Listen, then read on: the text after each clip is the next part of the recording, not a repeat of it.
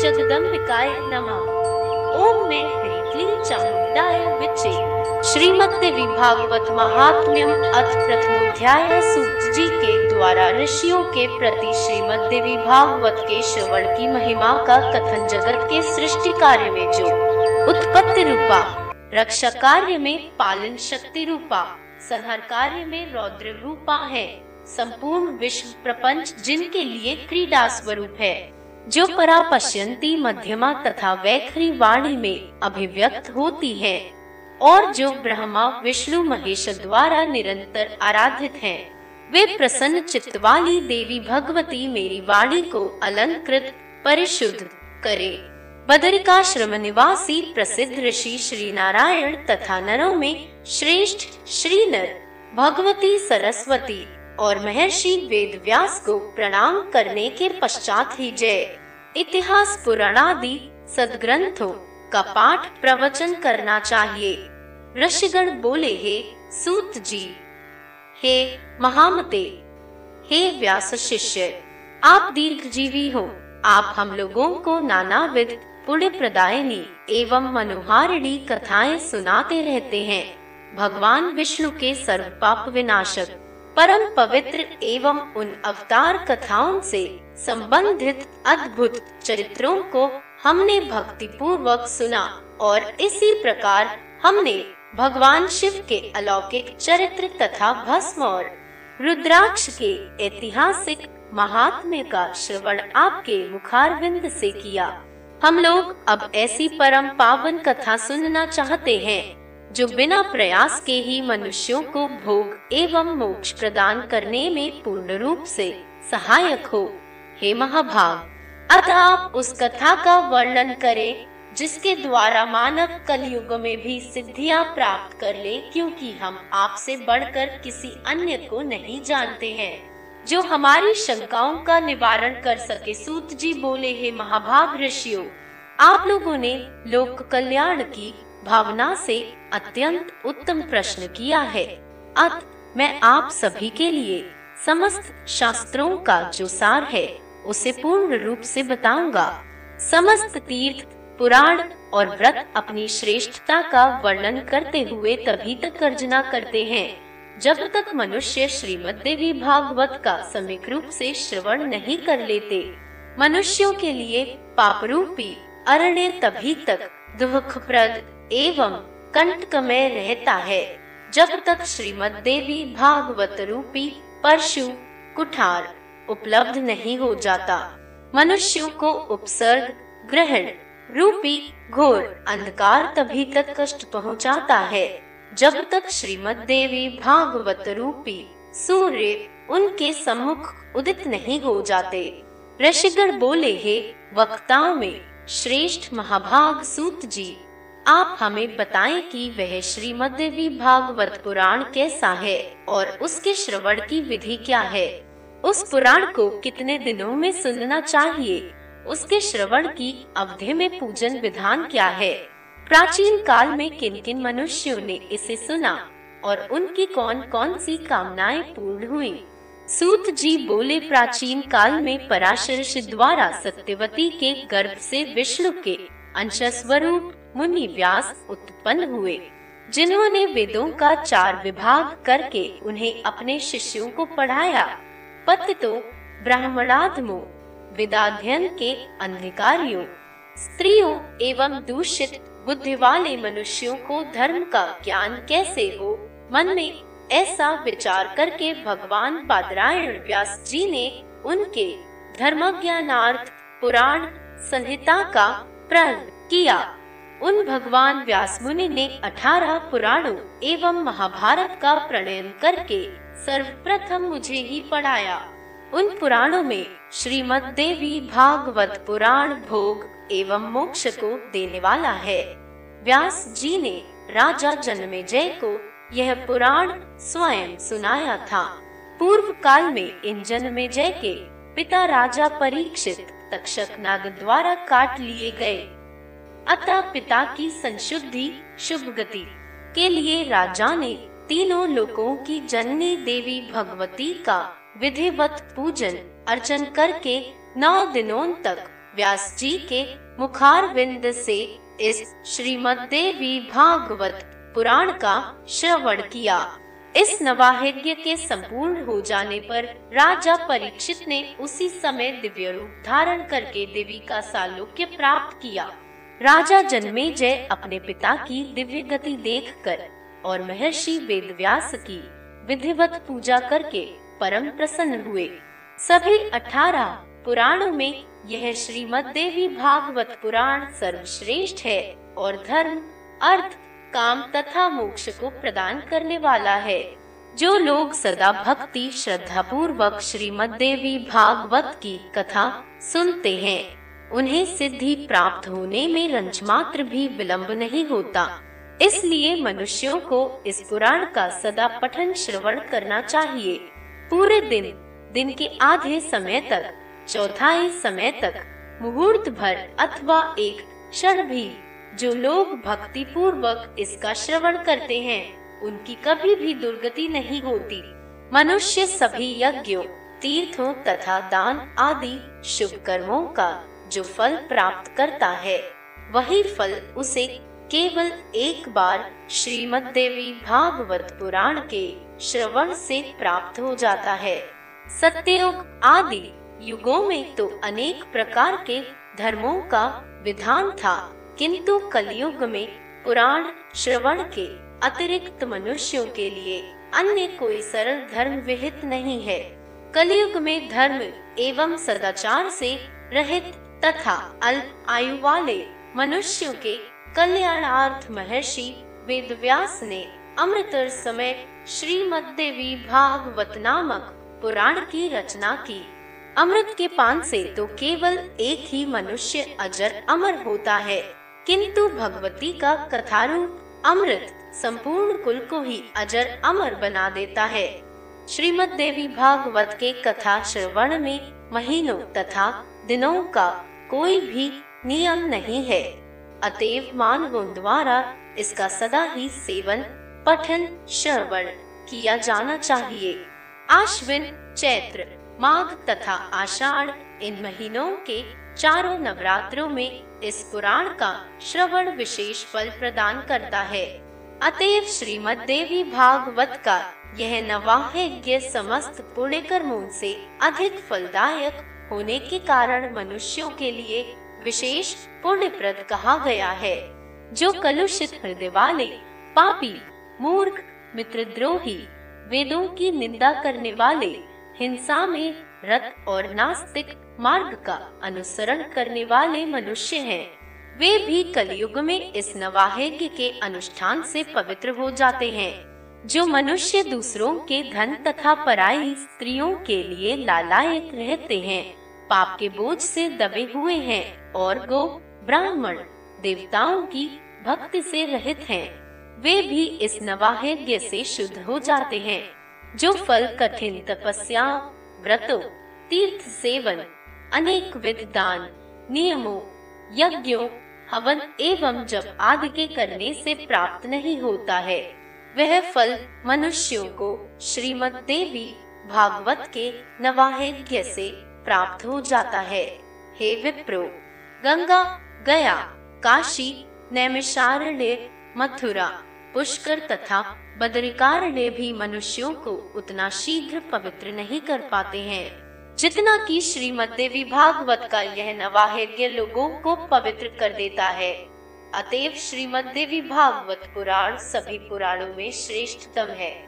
इसे धर्म, अर्थ, काम तथा मोक्ष की प्राप्ति का उत्तम साधन माना गया है, जो आश्विन महीने के शुक्ल पक्ष में सूर्य के कन्या राशि में पहुँचने पर महाअष्टमी तिथि को स्वर्ण सिंहासन पर स्थित देवी के प्रीतिप्रद श्रीमद देवी भागवत ग्रंथ का पूजन करके उसे किसी योग्य ब्राह्मण को श्रद्धा पूर्वक देता है। वह देवी के परम पद को प्राप्त करता है। जो मनुष्य प्रतिदिन श्रीमद देवी भागवत पुराण के एक अथवा आधे श्लोक का भी भक्ति पूर्वक पाठ करता है, वह जगदम्बा का कृपा पात्र हो जाता है। न लौटे महामारी से उत्पन्न उपद्रवों के भीषण भय तथा समस्त प्रकार के उत्पात, उल्कापात, भूकंप, अतिवृष्टि, अनावृष्टि आदि। इस श्रीमद देवी भागवत पुराण के श्रवण मात्र से विनष्ट हो जाते हैं। बालग्रहो स्कंद ग्रह स्कंदा पस्मार शकुनी, रेवती, पूतना, अंधपूतना शीत पूतना मुखमंडिका और नैगमेश तथा भूत प्रेत आदि से उत्पन्न भय इस श्रीमद देवी भागवत पुराण के श्रवण से बहुत दूर से ही भाग जाते हैं। जो व्यक्ति भक्ति भाव से देवी के इस भागवत पुराण का पाठ अथवा श्रवण करता है, वह धर्म, अर्थ, काम और मोक्ष प्राप्त कर लेता है। इस श्रीमद देवी भागवत पुराण के श्रवण से वसुदेव जी प्रसेन को खोजने के लिए गए हुए और बहुत समय तक अपने प्रिय पुत्र श्री कृष्ण को प्राप्त करके प्रसन्न हुए। जो मनुष्य भक्ति पूर्वक इस श्रीमद देवी भागवत पुराण की कथा को पढ़ता है तथा इसका श्रवण करता है, वह भोग तथा मोक्ष दोनों प्राप्त कर लेता है। अमृत स्वरूप इस श्रीमद देवी भागवत के श्रवण से पुत्रहीन मनुष्य पुत्रवान हो जाता है। दरिद्र व्यक्ति धन से संपन्न हो जाता है तथा रोगग्रस्त मनुष्य रोग से मुक्त हो जाता है। वंध्या स्त्री एक संतान वाली स्त्री अथवा वह स्त्री जिसकी संतान पैदा होकर मर जाती हो, वे भी श्रीमद देवी भागवत पुराण सुनकर दीर्घ आयु वाला पुत्र प्राप्त करती हैं। जिस घर में नित्य श्रीमद देवी भागवत पुराण का पूजन किया जाता है, वह घर तीर्थ स्वरूप हो जाता है तथा उसमें निवास करने वाले लोगों के पापों का नाश हो जाता है जो मनुष्य अष्टमी नवमी अथवा चतुर्दशी तिथियों को श्रद्धा पूर्वक इसे पढ़ता या सुनता है वह परम सिद्धि को प्राप्त करता है, मुक्त हो जाता है वंध्या स्त्री, एक संतान वाली स्त्री अथवा वह स्त्री जिसकी संतान पैदा होकर मर जाती हो, वे भी श्रीमद देवी भागवत पुराण सुनकर दीर्घ आयु वाला पुत्र प्राप्त करती हैं। जिस घर में नित्य श्रीमद देवी भागवत पुराण का पूजन किया जाता है, वह घर तीर्थ स्वरूप हो जाता है तथा उसमें निवास करने वाले लोगों के पापों का नाश हो जाता है। जो मनुष्य अष्टमी, नवमी अथवा चतुर्दशी तिथियों को श्रद्धा पूर्वक इसे पढ़ता या सुनता है, वह परम सिद्धि को प्राप्त करता है। इस श्रीमद देवी भागवत पुराण का पाठ करने वाला ब्राह्मण वेद वेदताओं में अग्रगण्य हो जाता है, क्षत्रिय राजा हो जाता है, वैश्य धन संपदा से संपन्न हो जाता है और शूद्र भी इसके श्रवण मात्र से अपने कुल बंधु बांधवों के बीच श्रेष्ठता प्राप्त कर लेता है। श्री स्कंद पुराणे मानस खंड श्रीमद देवी भागवत महात्म्य देवी भागवत श्रवण महात्म्य वर्णन नाम प्रथमोध्याय।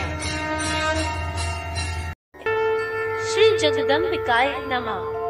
ओम मैं कैतली चामुंडाय विचे द्वितीय अध्याय है श्रीमद भागवत के महात्म्य के प्रसंग में। श्यामंत कमण की कथा ऋषिगढ़ बोले, महाभाग वसुदेव जी ने अपने पुत्र को किस प्रकार प्राप्त किया और वन में? भ्रमण करते हुए श्री कृष्ण ने प्रसेन को कैसे खोजा? हे सुनते, हे सूत जी, किस विधि से और किस से वसुदेव जी ने श्रीमद देवी भागवत पुराण का श्रवण किया। आप हम लोगों को यह कथा बताएँ। सूत जी बोले, भोजवंशी सत्राजित द्वारकापुरी में आनंद पूर्वक निवास करता हुआ सूर्य की आराधना में तत्पर रहता था। वह सूर्य का परम भक्त एवं उनका मित्र था। कुछ समय के पश्चात सूर्य देव उसके ऊपर प्रसन्न हो गए और उन्होंने उसे अपने लोक का दर्शन कराया। उसकी भक्ति तथा प्रेम से अत्यंत प्रसन्न हुए भगवान सूर्य ने सत्राजित को श्यामंत मणि दे दी और वह उस मणि को अपने गले में धारण किए हुए द्वार का आ गया। उसे देखकर मणि के तेज से भ्रमित नागरिकों ने सत्राजित को सूर्य समझकर सुधर्मा नामक अपनी सभा में विराजमान श्री कृष्ण के पास पहुंचकर उनसे कहा, हे जगतपते, आपके दर्शन की अभिलाषा से भगवान सूर्य स्वयं आपके पास आ रहे हैं। यह बात सुनकर सभा में श्री कृष्ण हंसकर बोले, हे बाल स्वभाव नागरिकों, ये सूर्य भगवान नहीं है, बल्कि सतराजित है, जो स्वयं सूर्य द्वारा प्रदत्त स्यमंतक मणि से दीप्तिमान होता हुआ यहाँ आ रहा है जी। उसके पश्चात ब्राह्मणों को बुलाकर सत्राजित ने स्वस्ति वाचन कराया और भली भांति पूजन करके उस मणि को अपने घर में स्थापित किया। वह मणि जहाँ रहती थी, वहाँ किसी प्रकार की महामारी, दुर्भिक्ष तथा उपसर्ग, भूकंप आदि प्राकृतिक संकट का भय उत्पन्न नहीं होता था और उस मणि की एक विशेषता यह भी थी कि वह नित्य आठ भार स्वर्ण दिया करती थी। तदनंतर एक दिन सत्राजित के भाई प्रसेन ने उस मणि को गले में धारण कर सिंधु देशीय घोड़े पर सवार होकर आखेट के लिए वन की ओर प्रस्थान किया। वहाँ वन में किसी सिंह ने उसे देखा और घोड़े सहित प्रसेन को मारकर सिंह ने वह मणि स्वयं ले ली। इसके पश्चात महाबली रक्षराज जाम्बवान ने मणि धारण करने वाले उस सिंह को अपनी गुफा के द्वार पर देखकर और उसे मारकर मणि स्वयं ले ली। पराक्रमी रक्षराज ने वह मणि खेलने के लिए अपने पुत्र को दे दी और वह बालक भी उस प्रदीप्त मणि को पाकर उसके साथ खेलने लगा। कुछ काल बीतने पर भी प्रसेन के वापस न लौटने पर सतराजित अत्यंत दुखी हुआ और सोचने लगा कि मणि लेने की इच्छा से न जाने किसने प्रसेन को मार डाला। इसी बीच द्वारकापुर में नागरिकों की पारस्परिक बातचीत से किसी प्रकार यह किंवदंती फैल गई कि मणि के लोभ के वशीभूत श्री कृष्ण ने ही प्रसेन का वध किया है। श्री कृष्ण ने भी जब अपने विषय में अपेश की वह बात सुनी तो उन्होंने अपने ऊपर लगे हुए कलंक के परिमार्जन हेतु प्रसेन के अन्वेषणार्थ नागरिकों के साथ प्रस्थान किया। वे कुछ दूर वन में पहुँचने पर श्री कृष्ण ने सिंह द्वारा मारे गए प्रसेन को देखा और तदनंतर गिरे हुए रक्त बिंदुओं से चिन्हित मार्ग का अनुसरण करके सिंह को खोजते हुए गए। इसके पश्चात एक गुफा के द्वार पर मरे हुए सिंह को देखकर भगवान श्री कृष्ण करुणायुक्त वाणी में नागरिकों से बोले मणि का हरण करने वाले को खोजने के लिए मैं इस गुफा के भीतर प्रवेश कर रहा हूँ। जब तक मैं वापस ना आ जाऊँ, तुम लोग यहीं पर ठहरो। वे द्वारका वासी ठीक है जैसा बोलकर वहीं पर ठहर गए और श्री कृष्ण गुफा के भीतर प्रविष्ट हुए, जहाँ जाम्बवान का घर था तत्पश्चात वहाँ पहुँचने पर श्री कृष्ण ने रक्षराज के पुत्र को मणि धारण किए देखकर मणि को छीनना चाहा। इस पर उसकी धात्री, धाय, भयभीत होकर चिल्लाने लगी तब धात्री की आवाज़ सुनकर जाम्बवान तुरंत वहाँ आ गया और वह अपने पूर्व स्वामी श्री कृष्ण के साथ दिन रात निरंतर युद्ध करने लगा। इस प्रकार उन दोनों के बीच सत्ताईस दिनों तक भयंकर युद्ध हुआ। इधर द्वारकावासी गुफा के द्वार पर बारह दिनों तक तो श्री कृष्ण के आगमन की प्रतीक्षा करते हुए ठहरे रहे। किंतु इसके बाद वे भयभीत होकर अपने अपने घर चले गए और वहाँ पहुंचकर उन्होंने लोगों से सारा वृत्तांत कहा।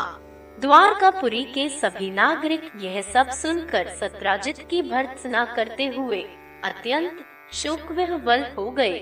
महाभाग वसुदेव जी अपने पुत्र का वह समाचार सुनकर परिवार सहित महान शोक से मूर्छित हो गए और बार बार सोचने लगे कि मेरा कल्याण किस प्रकार से हो।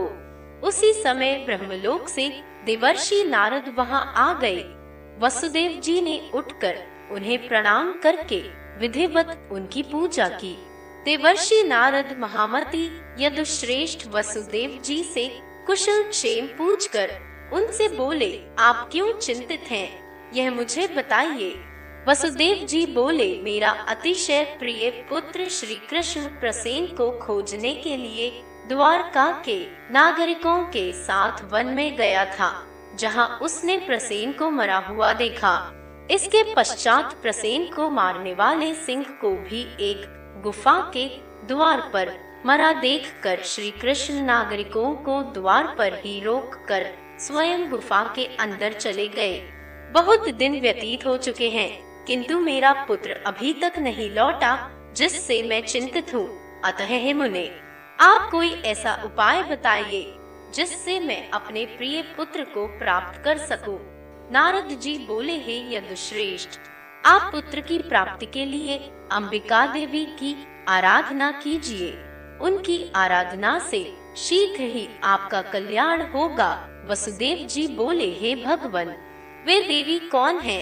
वे महेश्वरी किस प्रकार के प्रभाव वाली है तथा उनकी आराधना किस प्रकार की जाती है? हे देवर्षे कृपा करके यह बताएँ। नारद जी बोले, हे महाभाग, वसुदेव और देवी के अतुलित महात्म्य का विस्तार पूर्वक वर्णन करने में कौन समर्थ है? अतः मैं संक्षेप में ही कह रहा हूँ। आप उसे सुने।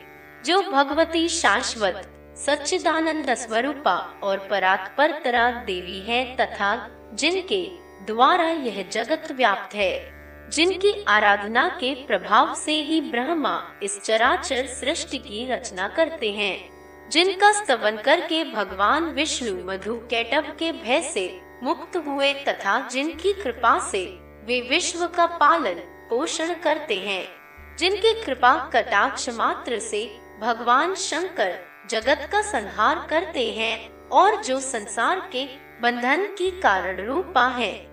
वे ही मुक्ति प्रदान करने वाली हैं। वे ही परम विद्या स्वरूपा है और वे ही समस्त ईश्वरों की भी ईश्वरी हैं। अतः आप नवरात्र विधान के अनुसार जगदम्बा की विधिवत पूजा करके नौ दिनों में इस श्रीमद देवी भागवत पुराण का श्रवण कीजिए, जिसके श्रवण मात्र से आप शीघ्र ही अपने पुत्र की प्राप्ति कर लेंगे इस पुराण का पाठ तथा श्रवण करने वाले मनुष्यों से भोग एवं मोक्ष दूर नहीं रहते। लगे तथा पूजन नारद जी के ऐसा कहने पर वे वसुदेव जी मुनि श्रेष्ठ नारद को प्रणाम करके अत्यंत प्रेम पूर्वक कहने वसुदेव जी बोले, हे भगवान, आपके इस कथन से देवी महात्म्य से संबंधित एक अपना वृत्तांत मुझे याद आ गया। मैं उसे कह रहा हूँ। आप सुनिए।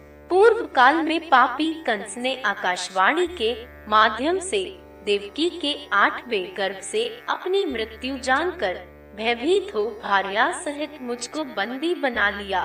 तदनंतर मैं अपनी पत्नी देवकी के साथ कारागार में रहने लगा और पापी कंस भी मेरे पैदा होने वाले पुत्रों को एक एक करके मारता रहा। इस प्रकार जब कंस के द्वारा मेरे छह पुत्र मार डाले गए, तब मेरी निर्दोष भार्या देवी देव की अत्यंत शोकाकुल हो उठी और दिन रात दुखी रहने लगी। तत्पश्चात गर्ग मुनि को बुलाकर उनका अभिवादन करके पुत्र प्राप्ति की कामना से मैंने उनसे देवकी का दुहक बताकर कहा, है भगवन, हे दया सिंधु हे मुनिवर, आप यदुकुल के गुरु हैं। अतः मुझे आयुष्मान पुत्र की प्राप्ति का कोई उपाय बताइए इसके अनंतर दयानिधान गर्ग जी प्रसन्न होकर मुझसे कहने लगे गर्ग जी बोले, हे महाभाग वसुदेव अब आप उस सर्वश्रेष्ठ साधन को सुनिए, जो भगवती दुर्गा अपने भक्तों की दुर्गति का विनाश कर देती हैं। आप उन कल्याणकारिणी देवी की आराधना कीजिए इससे शीघ्र ही आपका कल्याण होगा, क्योंकि उनकी आराधना से सभी लोगों की समस्त कामनाएँ पूर्ण हो जाती हैं। दुर्गा की उपासना करने वाले मनुष्यों के लिए संसार में कुछ भी दुर्लभ नहीं है गर्गमुनि के ऐसा कहने पर मैं प्रसन्न हो गया और अपनी पत्नी सहित मुनिश्रेष्ठ गर्ग को परम श्रद्धा पूर्वक प्रणाम करके दोनों हाथ जोड़कर मैंने उनसे कहा वसुदेव जी बोले, हे भगवन हे करुणा सागर, अगुरु यदि आप मुझ पर स्नेह रखते हैं तो मेरे कल्याण के निमित्त आप ही उन भगवती चंडिका की आराधना कर दे। मैं तो कंस के घर में बंदी रहने के कारण कुछ भी कर सकने में समर्थ नहीं हूँ। अतः महामते, अब आप ही इस दुख सागर से मेरा उद्धार कीजिए। मेरे इस प्रकार कहने पर वे मुनि श्रेष्ठ प्रसन्न होकर बोले, हे वसुदेव, आ आपकी प्रीत के कारण मैं आपका कल्याण करूँगा। मेरे द्वारा प्रीति पूर्वक प्रार्थना किए जाने के उपरांत गर्ग मुनि देवी दुर्गा की आराधना की इच्छा से ब्राह्मणों के साथ विंध्य पर्वत पर चले गए। वहाँ जाकर जब एवं पाठ में तत्पर रहते हुए गर्ग मुनि जगत की मात्र स्वरूपा और भक्तों की कामनाओं को पूर्ण करने वाली भगवती की आराधना करने लगे। जब पूजनादि अनुष्ठानों की समाप्ति के पश्चात आकाशवाणी हुई कि हे मुने, मैं प्रसन्न हो गई हूँ।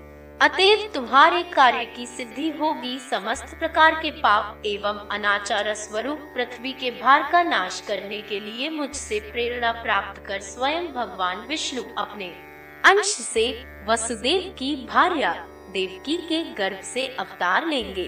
कंस के भय से वसुदेव जी उस शिष्य को लेकर शीघ्र ही गोकुल में नंद के घर पहुँचा देंगे और वहाँ से यशोदा की कन्या को लाकर अपने घर में राजा कंस को दे देंगे। तब कंस उस कन्या को मारने के लिए उसे पृथ्वी पर पटक देगा। तदनंतर उसके हाथ से छूटकर मेरी अंश स्वरूपा वह कन्या तत्क्षण अलौकिक रूप धारण करके विंध्य पर्वत पर चली जाएगी और निरंतर जगत का कल्याण करेगी। इस प्रकार उस आकाशवाणी को सुनकर गर्गमुनि भगवती जगदम्बा को प्रणाम करके प्रसन्न मन से मथुरापुरी आ गए। आचार्य गर्ग के मुख से महादेवी के वरदान की बात सुनकर मैं पत्नी से अत्यंत प्रसन्न हुआ और परम आनंद विभोर हो उठा। तभी से मैं देवी के अत्युत्तम महात्म्य को जान रहा हूँ और हे देवर्षे, आज भी आपके मुखारविंद से मैंने वही देवी महात्म्य सुना है। अतः हे प्रभु अब आप ही मुझे श्रीमद देवी भागवत सुनाइए। हे दयानिधान मेरे सौभाग्य से ही आप यहाँ पधारे हुए हैं। वसुदेव जी का वचन सुनकर प्रसन्न मन वाले नारद जी ने शुभ दिन एवं शुभ नक्षत्र में श्रीमद देवी भागवत की कथा आरंभ की। कथा में आने वाली विघ्न बाधाओं के शमनार्थ ब्राह्मण देवी के नवाक्षर, एहरी क्ली चामुंडाय विचे मंत्र का जप तथा मार्कंडेय पुराण में वर्णित देवी स्तोत्र का पाठ करने लगे। प्रथम स्कंद के आरंभ से ही वसुदेव जी देवर्षि नारद के मुख से निहसरत अमृत स्वरूप श्रीमद देवी भागवत पुराण का भक्ति पूर्वक श्रवण करने लगे। नौवे दिन कथा की समाप्ति होने पर महामनस्वी वसुदेव जी ने श्रीमद देवी भागवत ग्रंथ तथा कथावाचक दोनों की प्रसन्नता पूर्वक पूजा की। उधर कंदरा में श्री कृष्ण तथा जाम्बवान के बीच चल रहे युद्ध में श्री कृष्ण के मुष्टिका प्रहारों से जाम्बवान का शरीर अत्यंत शिथिल पड़ गया था। उसी समय जाम्बवान को भी पूर्व काल की घटनाएँ याद आ गई और भगवान श्री कृष्ण को परम भक्ति के साथ प्रणाम करके अपने अपराध के लिए क्षमा याचना करते हुए उसने श्री कृष्ण से कहा अब मुझे ज्ञात हो गया कि आप रघुश्रेष्ठ श्री राम ही हैं, जिनके भयंकर कोप से सागर तथा लंका नगरी दोनों क्षुब्ध हो गए थे और रावण अपने बंधु बांधवों सहित मारा गया था। हे श्री कृष्ण वे राम आप ही हैं, अतः मेरी धृष्टता को क्षमा करें। मैं आपका सर्वथा सेवक हूँ। आदेश दीजिए। अतएव मेरे योग्य जो भी कार्य हो उसके लिए मुझे जाम्बवान का वचन सुनकर जगतपति श्री कृष्ण बोले, हे रक्षराज, मणि प्राप्त करने के लिए हम लोग इस कंदरा में आए हुए हैं। तत्पश्चात रक्षराज जाम्बवान ने श्री कृष्ण की विधिवत पूजा करके श्यामंतक मणि तथा अपनी पुत्री जाम्बवती उन्हें प्रसन्नता पूर्वक अर्पित कर दी। श्री कृष्ण ने जाम्बवती को पत्नी के रूप में अंगीकार करके मणि को गले में धारण कर लिया और रक्षराज जाम्बवान से विदा लेकर वे द्वारकापुरी के लिए प्रस्थित हुए। उधर द्वारका में उदार हृदय, श्री वसुदेव जी ने श्रीमद देवी भागवत पुराण कथा की समाप्ति के दिन ब्राह्मणों को भोजन कराया तथा नानाविध दक्षिणाओं से उन्हें संतुष्ट किया। जिस समय वे ब्राह्मण वसुदेव को आशीर्वचन प्रदान कर रहे थे, उसी समय भगवान श्री कृष्ण मणि धारण किए हुए पत्नी जाम्बवती के साथ वहाँ आ पहुँचे। भार्या सहित भगवान श्री कृष्ण को देखकर वसुदेव जी तथा उपस्थित जनसमूह की आँखें हर्षातिरेक के अश्रु से परिपूर्ण हो गए और वे परम आनंदित हुए। देवर्षि नारद भी श्री कृष्ण के आगमन से हर्षित हुए और उन्होंने वसुदेव जी तथा श्री कृष्ण से विदा लेकर ब्रह्म सभा के लिए प्रस्थान किया, जो मनुष्य निष्कपट, भक्ति एवं शुद्ध हृदय से भगवान के इस विख्यात तथा कलंकनाशक चरित्र का पाठ एवं श्रवण करता है, वह पूर्ण सुखी हो जाता। जगत में उसकी सभी कामनाएँ पूर्ण हो जाती हैं तथा मृत्यु के अनंतर वह मोक्ष पद प्राप्त करता है। श्री स्कंद पुराणे माम सखंडे श्रीमद देवी भागवत महात्म्य वसुदेव से देवी भागवत श्रवणात् पुत्र प्राप्ति नाम द्वितीय श्री जगदम्बिकाय नमः। ओम में मैथिली चामुंडाय विचे। द्वितीय अध्याय है श्रीमद भागवत के महात्म्य के प्रसंग में। श्यामंत कमण की कथा ऋषिगढ़ बोले, महाभाग वसुदेव जी ने अपने पुत्र को किस प्रकार प्राप्त किया और वन में? भ्रमण करते हुए श्री कृष्ण ने प्रसेन को कैसे खोजा? हे सुनते, हे सूत जी, किस विधि से और किस से वसुदेव जी ने श्रीमद देवी भागवत पुराण का श्रवण किया? आप हम लोगों को यह कथा बताएँ। सूत जी बोले भोजवंशी सत्राजित द्वारकापुरी में आनंद पूर्वक निवास करता हुआ सूर्य की आराधना में तत्पर रहता था। वह सूर्य का परम भक्त एवं उनका मित्र था। कुछ समय के पश्चात सूर्य देव उसके ऊपर प्रसन्न हो गए और उन्होंने उसे अपने लोक का दर्शन कराया। उसकी भक्ति तथा प्रेम से अत्यंत प्रसन्न हुए भगवान सूर्य ने सत्राजित को श्यामंत मणि दे दी और वह उस मणि को अपने गले में धारण किए हुए द्वार का आ गया। उसे देखकर मणि के तेज से भ्रमित नागरिकों ने सत्राजित को सूर्य समझकर सुधर्मा नामक अपनी सभा में विराजमान श्री कृष्ण के पास पहुंचकर उनसे कहा, हे जगतपते आपके दर्शन की अभिलाषा से भगवान सूर्य स्वयं आपके पास आ रहे हैं। यह बात सुनकर सभा में श्री कृष्ण हंसकर बोले, हे बाल स्वभाव नागरिकों, ये सूर्य भगवान नहीं है, बल्कि सतराजित है, जो स्वयं सूर्य द्वारा प्रदत्त स्यमंतक मणि से दीप्तिमान होता हुआ यहाँ आ रहा है जी। उसके पश्चात ब्राह्मणों को बुलाकर सत्राजित ने स्वस्ति वाचन कराया और भली भांति पूजन करके उस मणि को अपने घर में स्थापित किया।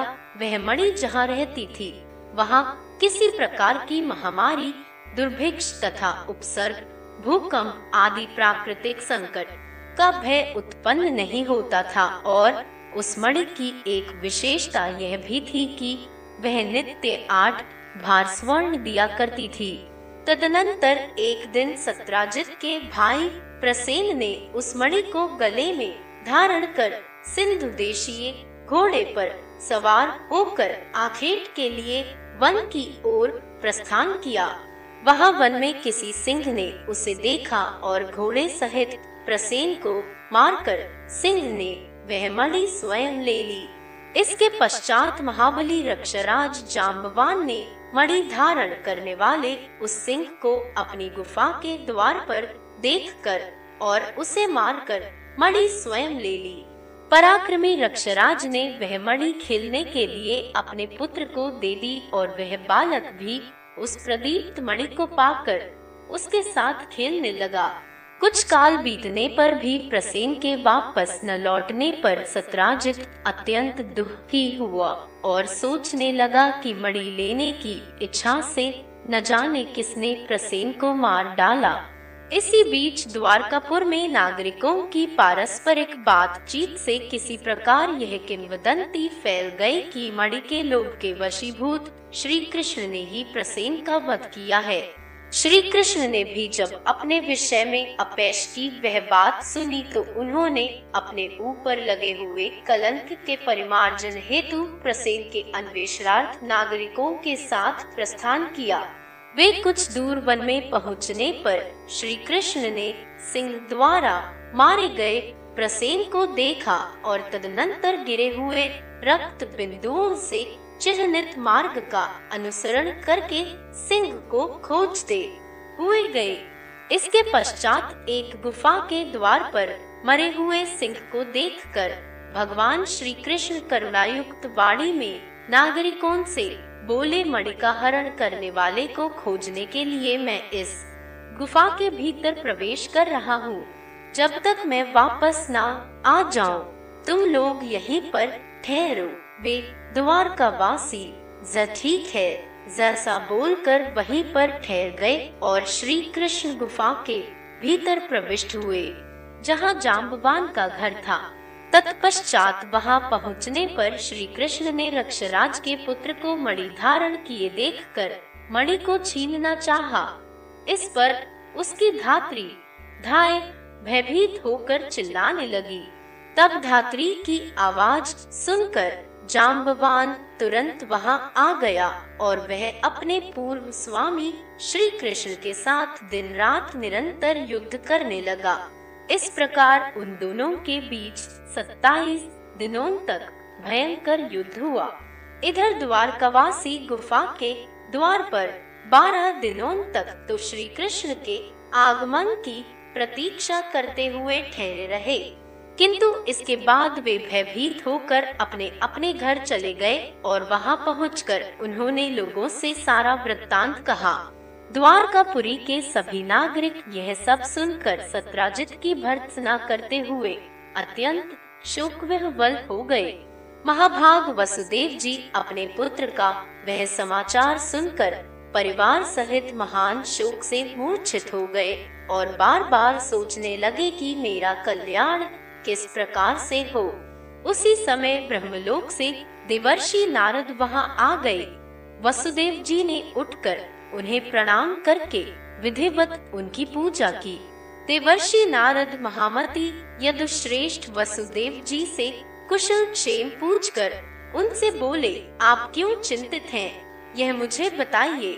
वसुदेव जी बोले, मेरा अतिशय प्रिय पुत्र श्री कृष्ण प्रसेन को खोजने के लिए द्वारका के नागरिकों के साथ वन में गया था, जहाँ उसने प्रसेन को मरा हुआ देखा। इसके पश्चात प्रसेन को मारने वाले सिंह को भी एक गुफा के द्वार पर मरा देखकर श्री कृष्ण नागरिकों को द्वार पर ही रोक कर स्वयं गुफा के अंदर चले गए। बहुत दिन व्यतीत हो चुके हैं, किंतु मेरा पुत्र अभी तक नहीं लौटा, जिससे मैं चिंतित हूँ। अतः मुने आप कोई ऐसा उपाय बताइए, जिससे मैं अपने प्रिय पुत्र को प्राप्त कर सकूँ। नारद जी बोले, हे यदुश्रेष्ठ आप पुत्र की प्राप्ति के लिए अंबिका देवी की आराधना कीजिए। उनकी आराधना से शीघ्र ही आपका कल्याण होगा। वसुदेव जी बोले, हे भगवान, वे देवी कौन है? वे महेश्वरी किस प्रकार के प्रभाव वाली है तथा उनकी आराधना किस प्रकार की जाती है? हे देवर्षे, कृपा करके यह बताएँ। नारद जी बोले, हे महाभाग, वसुदेव और देवी के अतुलित महात्म्य का विस्तार पूर्वक वर्णन करने में कौन समर्थ है? अतः मैं संक्षेप में ही कह रहा हूँ। आप उसे सुने।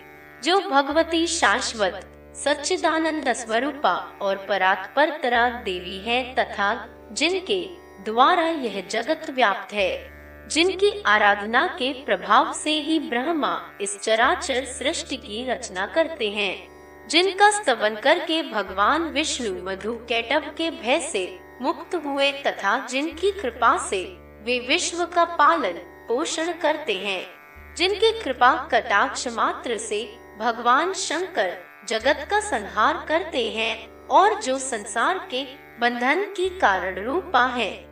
वे ही मुक्ति प्रदान करने वाली हैं। वे ही परम विद्या स्वरूपा है और वे ही समस्त ईश्वरों की भी ईश्वरी हैं। अतः आप नवरात्र विधान के अनुसार जगदम्बा की विधिवत पूजा करके नौ दिनों में इस श्रीमद देवी भागवत पुराण का श्रवण कीजिए, जिसके श्रवण मात्र से आप शीघ्र ही अपने पुत्र की प्राप्ति कर लेंगे इस पुराण का पाठ तथा श्रवण करने वाले मनुष्यों से भोग एवं मोक्ष दूर नहीं रहते।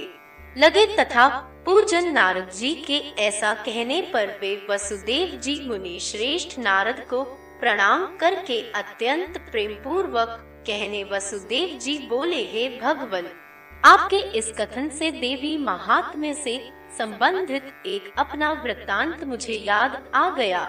मैं उसे कह रहा हूँ, आप सुनिए।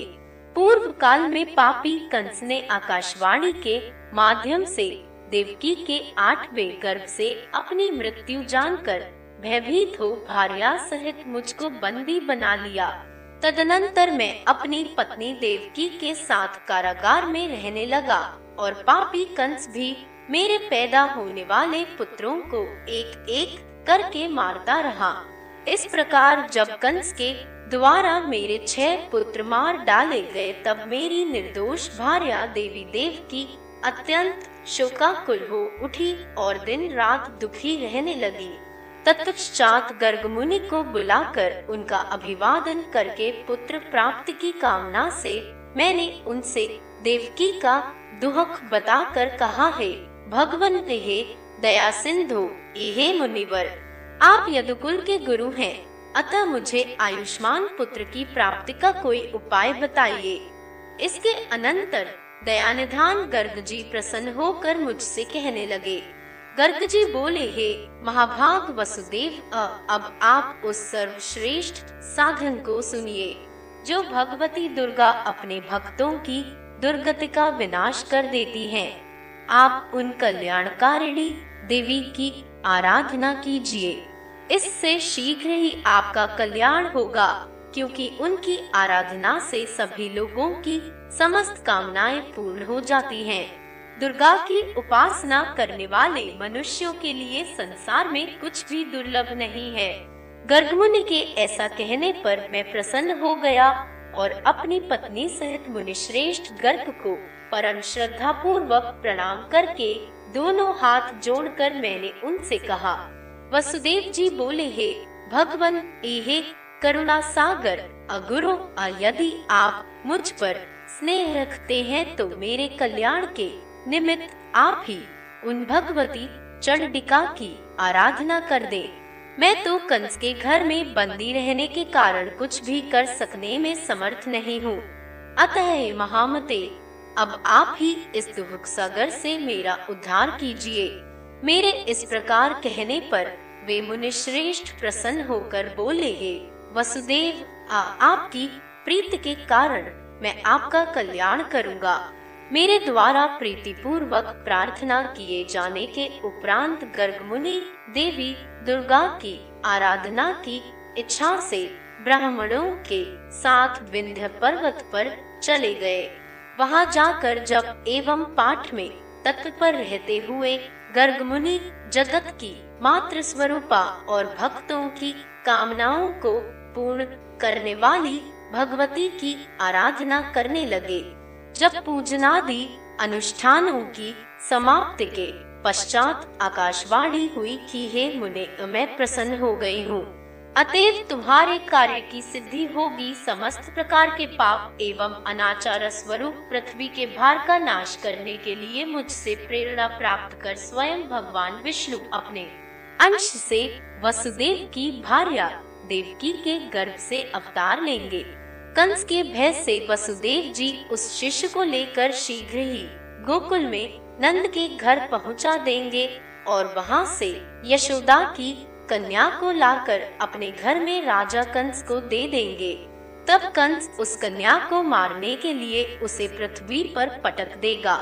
तदनंतर उसके हाथ से छूटकर मेरी अंश स्वरूपा वह कन्या तत्क्षण, अलौकिक रूप धारण करके विंध्य पर्वत पर चली जाएगी और निरंतर जगत का कल्याण करेगी। इस प्रकार उस आकाशवाणी को सुनकर गर्ग मुनि भगवती जगदम्बा को प्रणाम करके प्रसन्न मन से मथुरापुरी आ गए। आचार्य गर्ग के मुख से महादेवी के वरदान की बात सुनकर मैं पत्नी से अत्यंत प्रसन्न हुआ और परम आनंद विभोर हो उठा। तभी से मैं देवी के अत्युत्तम महात्म्य को जान रहा हूँ और हे देवर्षे, आज भी आपके मुखारविंद से मैंने वही देवी महात्म्य सुना है। अतः हे प्रभु अब आप ही मुझे श्रीमद देवी भागवत सुनाइए। हे दयानिधान, अब मेरे सौभाग्य से ही आप यहाँ पधारे हुए हैं। वसुदेव जी का वचन सुनकर प्रसन्न मन वाले नारद जी ने शुभ दिन एवं शुभ नक्षत्र में श्रीमद देवी भागवत की कथा आरंभ की। कथा में आने वाली विघ्न बाधाओं के शमनार्थ ब्राह्मण देवी के नवाक्षर, एहरी क्ली चामुंडाय विचे मंत्र का जप तथा मार्कंडेय पुराण में वर्णित देवी स्तोत्र का पाठ करने लगे। प्रथम स्कंद के आरंभ से ही वसुदेव जी देवर्षि नारद के मुख से निहसरत अमृत स्वरूप श्रीमद देवी भागवत पुराण का भक्ति पूर्वक श्रवण करने लगे।